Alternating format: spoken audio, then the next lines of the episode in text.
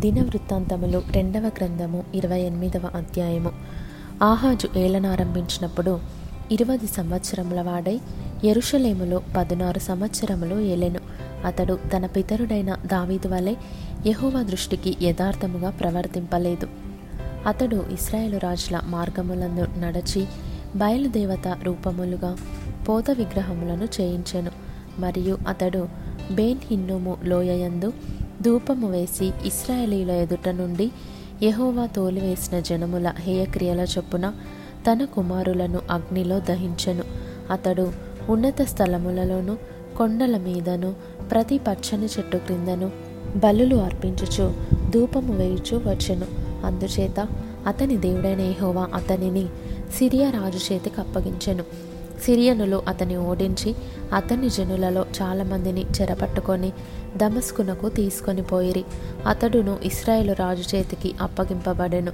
ఆ రాజు అతని లెస్సగా ఓడించెను.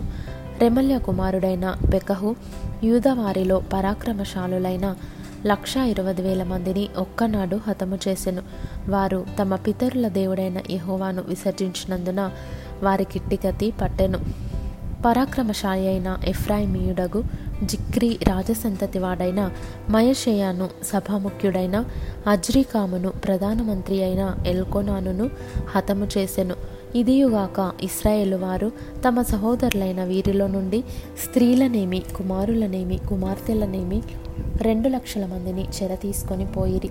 మరియు వారి యొద్ద నుండి విస్తారమైన కొల్ల సొమ్ము తీసుకొని దానిని షోమ్రోనునకు తెచ్చిరి. యహోవ ప్రవక్తయగు ఓదేదు అను ఒకడు అచ్చట ఉండెను.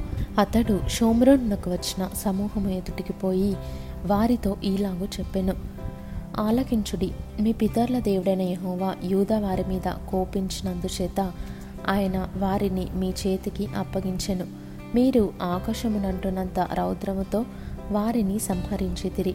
ఇప్పుడు మీరు యూదవారిని ఎరుషలేము కాపురస్తులను మీ కొరకు దాసులుగాను దాసురాన్రుగాను లోపర్చుకొన దల్చి ఉన్నారు మీ దేవుడైన యహోవా దృష్టికి మీరు మాత్రము అపరాధులు కాకయున్నారా? యహోవా మహోగ్రత మీ మీద రేగియున్నది గనుక నా మాట ఆలకించి మీ సహోదరులలో నుండి మీరు చెరపట్టిన వీరిని విడచిపెట్టుడి.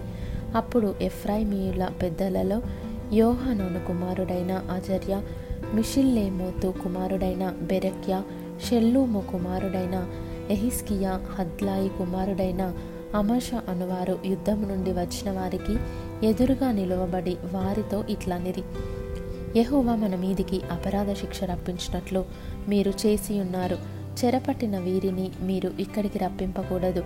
మన పాపములను అపరాధములను పెంపు చేయుటకు మీరు పూనుకొని ఉన్నారు. మన అపరాధము అధికమై ఉన్నది. ఇస్రాయేల్ వారమైన మన మీద మహోగ్రత రేగి ఉన్నది.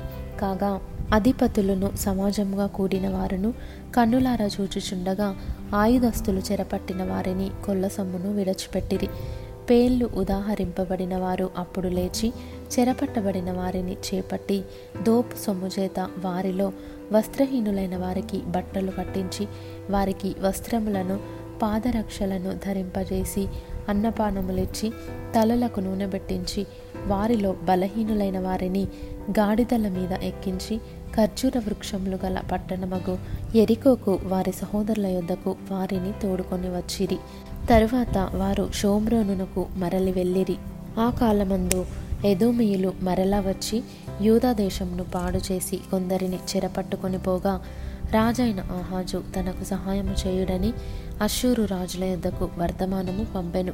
ఫిలిస్తీయులు షెఫేలా ప్రదేశంలోని పట్టణముల మీదను యూదా దేశములకు దక్షిణపు దిక్కుననున్న పట్టణముల మీదను పడి బేత్షెమెషును అయ్యాలోనును గెదెరోతును షోకోను దాని గ్రామములను తిమ్నాను దాని గ్రామములను గిమ్జోనును దాని గ్రామములను ఆక్రమించుకొని అక్కడ కాపురముండిరి. ఆహాజు యూదాదేశమును దిగంబరినిగా చేసి యహోవాకు ద్రోహము చేసి ఉండెను గనుక యహోవా ఇస్రాయేలు రాజైన అహాజు చేసిన దానిని బట్టి యూదావారిని హీనపరచెను.